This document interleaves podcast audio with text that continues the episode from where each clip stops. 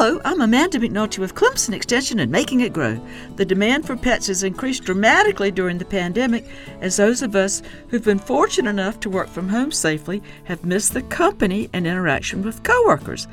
I'm thinking about getting a puppy, fathered by the best dog in the whole wide world, Clovis Marsh, an English Springer Spaniel who lives with our former neighbors and whom we were fortunate enough to babysit for on many occasions. I think of pets as cuddly, so dogs and cats are what come to my mind.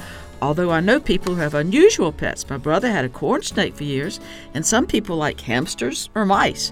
But exotic non native reptiles, especially lizards, are very popular, and one has become a serious threat to our native wildlife in South Carolina.